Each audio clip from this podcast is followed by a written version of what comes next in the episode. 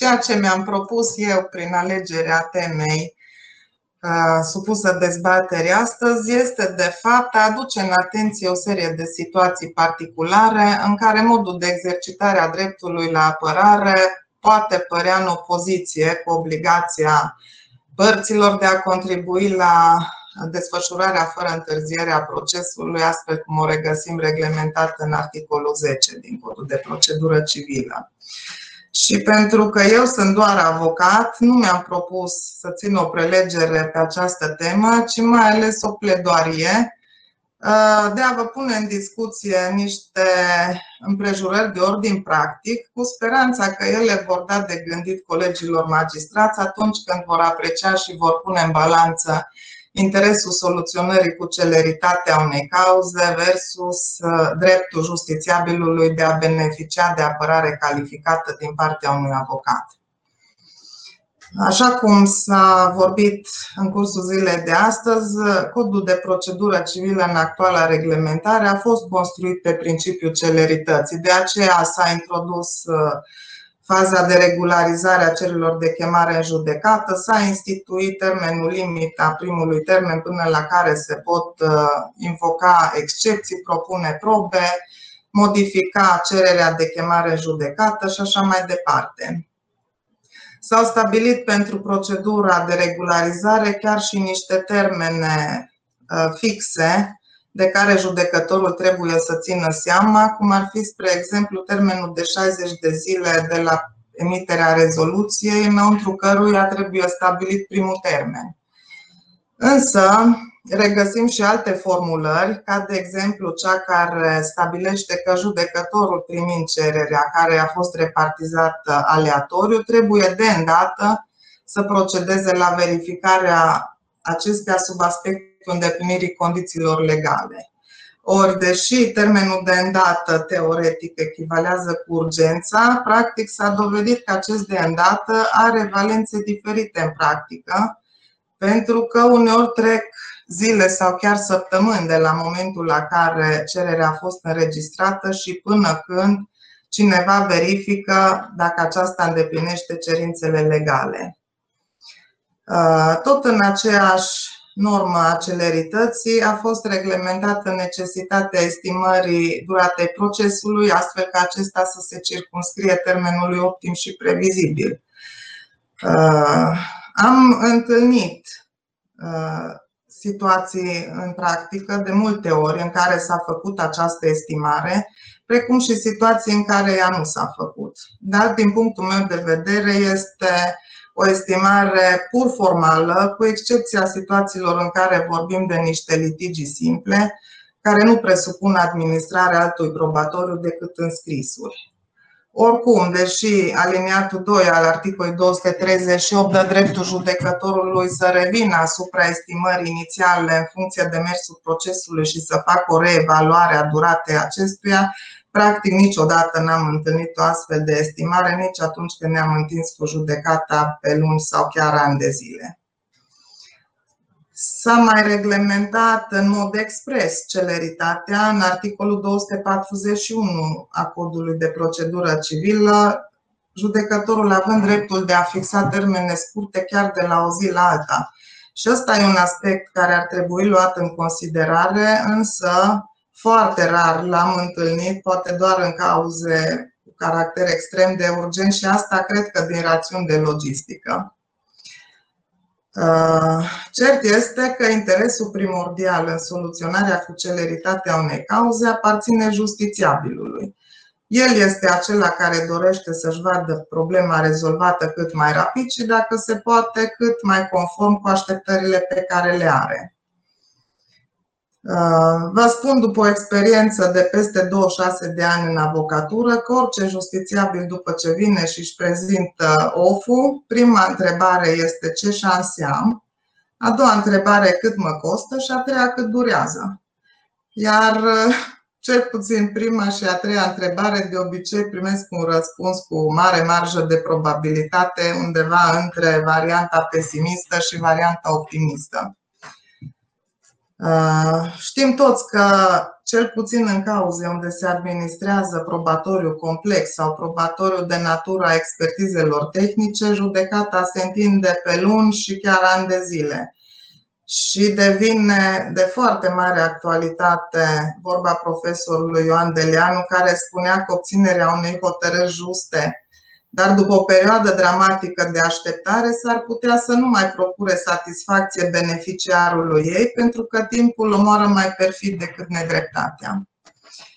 Și am asistat nu odată la situații în care după luni și ani de judecată părțile sau în anumite cazuri succesorilor Uh,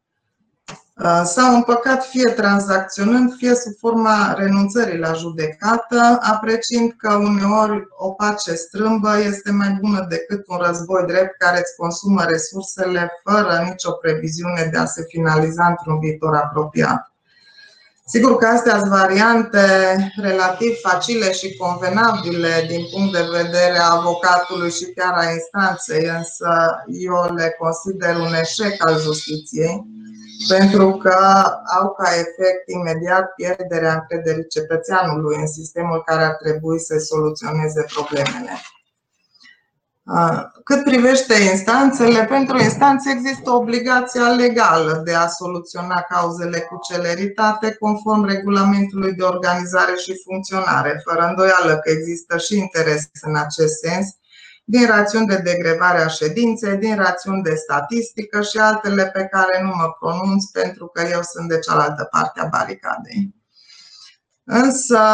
se pune problema care e interesul avocatului și în virtutea rolului pe care avocatul îl are, interesul lui nu poate fi decât acela apărării drepturilor clientului pe care reprezintă. Sigur că exercitându-și cu bună credință obligațiile profesionale, majoritatea cazurilor sunt cele în care avocații urmăresc și ei obținerea unei soluții rapide și evident favorabile, pentru că o soluție rapid obținută, chiar dacă nu este întotdeauna favorabilă, dă posibilitatea alocării timpului și energiei către alte cauze, facilitează uh, o apărare mai eficientă, pentru că informația nu se diluează în timp de la momentul introducerii acțiunii și până la momentul concluziilor pe fond și de ce nu asigură un nou onorariu în calea de atac. Acum, vorbind de situațiile existente în practică, sigur, sunt situații când avocatul, chiar în interesul clientului, urmărește, să spunem, o tergiversare a soluționării de exemplu, în contestație la executare, dacă executarea este suspendată, sau poate urmări o astfel de tergiversare chiar în interes personal și vreau să sper că astfel de cazuri sunt rare, rare excepții, dar nu pot să le exclud. De exemplu, atunci când este un onorariu contractat pe termen. Asta însă intră în sfera baterii disciplinare, în niciun caz a exercitării cu bună credință a drepturilor și de aceea nu vreau să insist pe astfel de ipoteze. Limitându-mă la a vorbi despre ceea ce înseamnă exercitarea cu bună credință a dreptului la apărare, vreau să vă aduc în atenție situația în care cauza suportă amânare din motive ce țin de persoana avocatului, dar în interesul clientului. Și acestea le-am identificat ca putând fi împărțite în două categorii. Fie avocatul este prezent la dezbateri, dar nu poate pune concluzii, fie nu poate fi prezent la judecata unei cauze. Ca primă ipoteză, un exemplu de lucru este atunci când uh, toate datele dosarului previzionează că la termen va urma o amânare, să zicem, pentru completarea probatoriului și în ultimul moment judecătorul se declară lămurit asupra mersului cauzei și decide să închidă cercetarea judecătorească.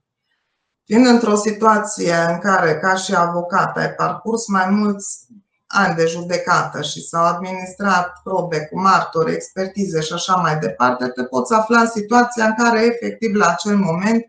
nu ești pregătit să pui concluzii de o așa manieră în care să ai convingerea că reușești să transmiți uh, veridicitatea susținerilor tale către magistrat. Și atunci există soluția de a cere un termen în vederea dezbaterii fondului cauzei. Sigur, există și amânarea de pronunțare, dar asta deja este altceva. Cea de-a doua ipoteză, cea în care avocatul nu poate fi prezent la soluționarea cauzei, este de fapt cea pe care am avut-o în vedere atunci când am ales uh, tema discuției de astăzi. Și remediile ar fi, în viziunea mea, număr de trei. Unul ar fi acela de a solicita judecarea cauzei în lipsă. Al doilea ar fi de a asigura substituirea un alt avocat, care este până la urmă chiar și o obligație legală și este o variantă întotdeauna agreată de către instanță. Și a treia, solicitarea amânării cauzei pentru lipsă de apărare.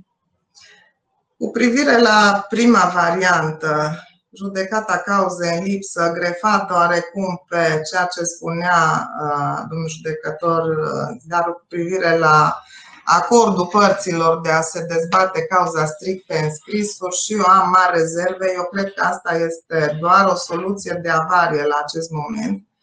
pentru că nu putem înfrânge totul principiul oralității și contradictorialității, care este de fapt esența procesului civil. Dar este totuși o soluție și poate fi luată în considerare. Cât privește amânarea pentru lipsă de apărare, aceasta știm cu toții că are un caracter excepțional și poate fi solicitată doar pentru motive temenice,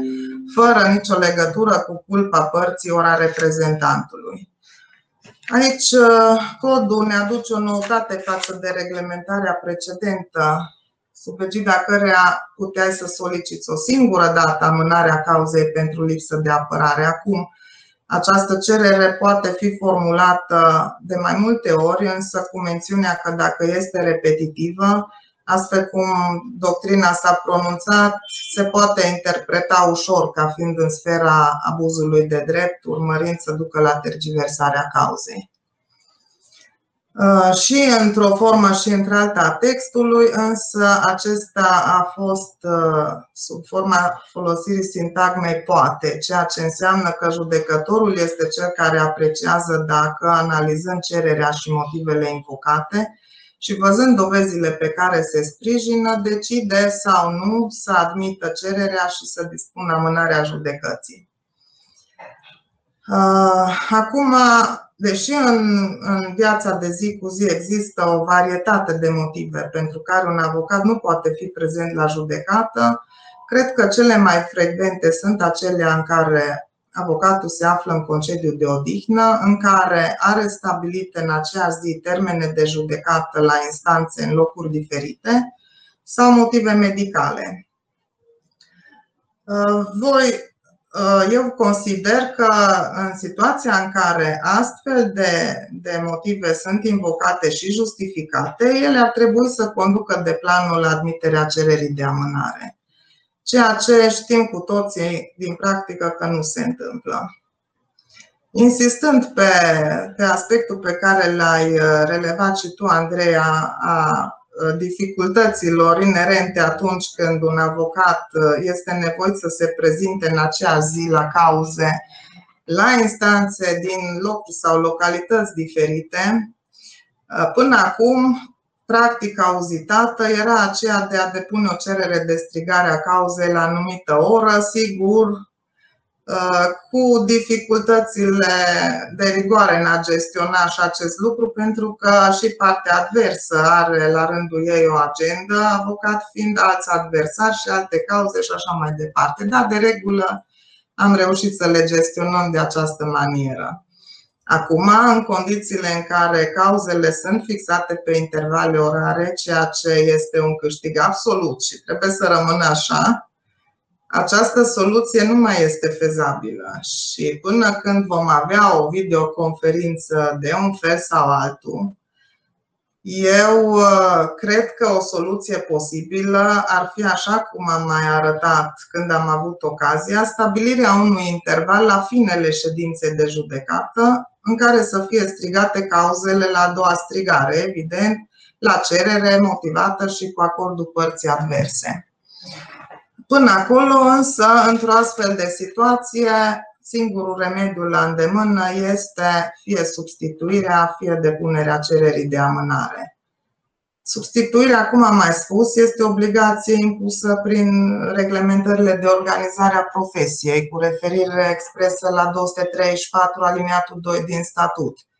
Însă se pune întrebarea până unde merge obligația de a asigura substituirea, iar răspunsul se regăsește în cuprinsul aceluiași text, atâta timp cât există acordul clientului. De ce? Pentru că vorbim de un contract intuit persoane și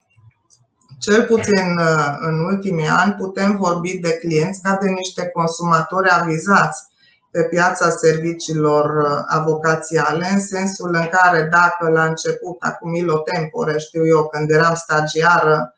și aveam birourile în Palatul de Justiție, intra omul de pe stradă și spunea caut un avocat, acum nu se mai întâmplă așa. De regulă, clientul vine informat, își alege avocatul pe bază de portofoliu, de notorietate și așa mai departe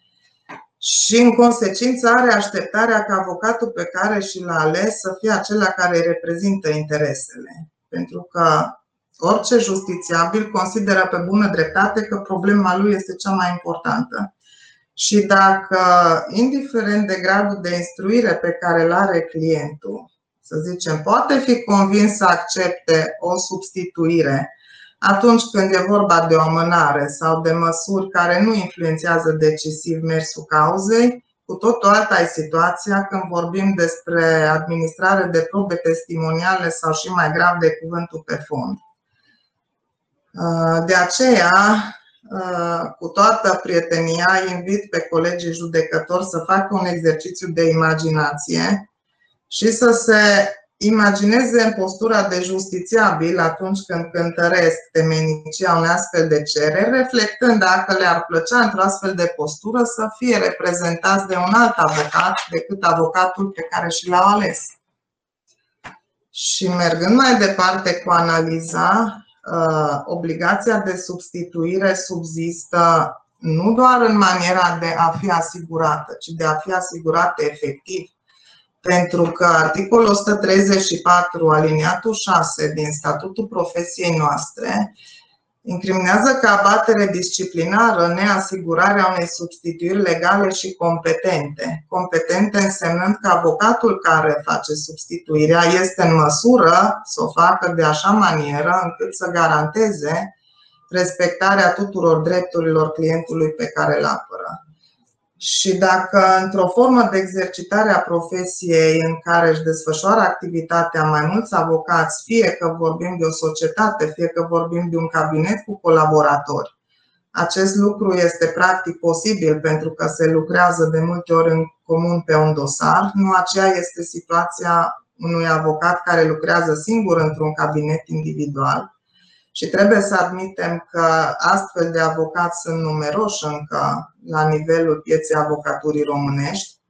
Avocat care, să zicem, pus în situația intempestivă în care ar trebui să-și asigure o substituire, știu eu, intervine un motiv de urgență medicală de ultimă oră,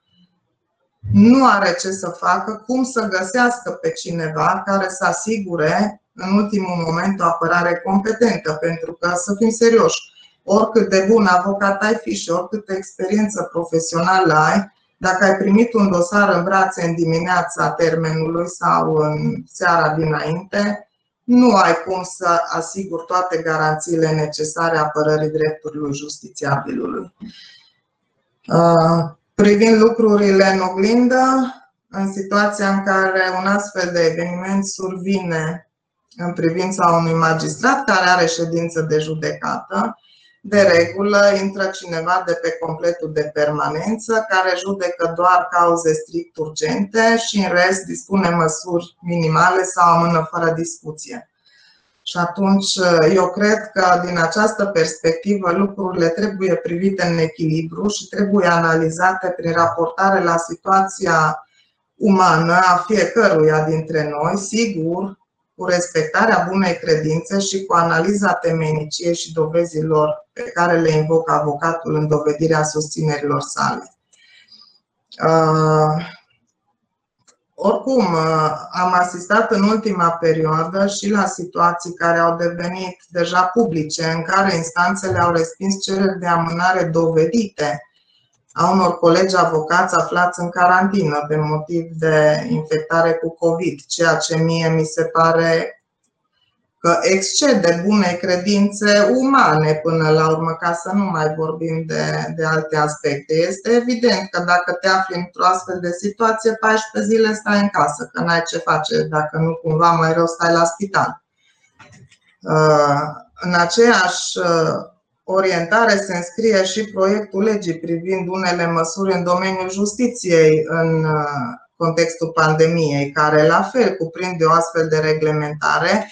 cu mențiunea că se referă doar la situația în care partea este în izolare, carantină sau spitalizată. Nu face mențiune și la situații în care, într-o astfel de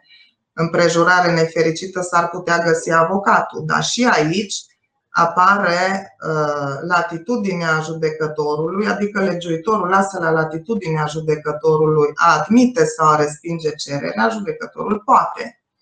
Dar hai să ne punem întrebarea dacă nu cumva drepturile justițiabilului, care până la urmă e beneficiarul actului de justiție, sunt respectate mai corect dacă îi se acordă o amânare pe acest temei decât dacă pe momentul respectiv cauza trebuie să fie judecată. Nu mă refer la cauze urgente, dar nici textul de lege nu distinge, este valabil pentru întreaga procedură. Ori eu cred că o amânare de 14 zile într-o astfel de ipoteză nu poate să aducă niciun fel de atingere uh, unei înfăptuiri corecte a justiției. Uh, am văzut că în acest proiect există reglementată și situația în care, la nivelul colectivului instanței, uh, sunt înregistrate un număr de cazuri care generează necesitatea de restrângere a activității. Uh, cu intervale de 14 zile, situație în care este propusă amânarea administrativă a cauzelor, o inovație de procedură care nu se regăsește în cod, care poate fi fezabilă sau nu, dar uh, prin raportare la ceea ce am spus anterior, dacă într-o astfel de situație principiile dreptului nu sunt încălcate, nu văd cu ce ar fi încălcate atunci când pe același temei s-ar acorda o amânare părții prin reprezentantul ei. Și uh, am să închei spunând că chiar dacă în materie civilă nu există obligativitatea asigurării asistenței prin avocat, deși la adoptarea codului legiuitorul a avut în vedere această necesitate, cel puțin la calea de atac a recursului. Totuși, dacă justițiabilul a înțeles să opteze pentru astfel de apărare calificată și a investit resursele necesare, atunci trebuie să îi se asigure în mod efectiv toate garanțiile legale că va beneficia de această apărare, chiar dacă acest lucru înseamnă o amânare a cauzei pe care judecătorul poate că nu o dorește. Închei aici, vă mulțumesc pentru atenție, sper că n-am fost prea tranșantă și eu am obiceiul să-mi exprim ferm părerile, dar în egală măsură, la fel cu domnul președinte Briciu, sunt dispusă Uh, și la discuții și la, la schimbări de opinie pe baza unor argumente solide. Mulțumesc frumos!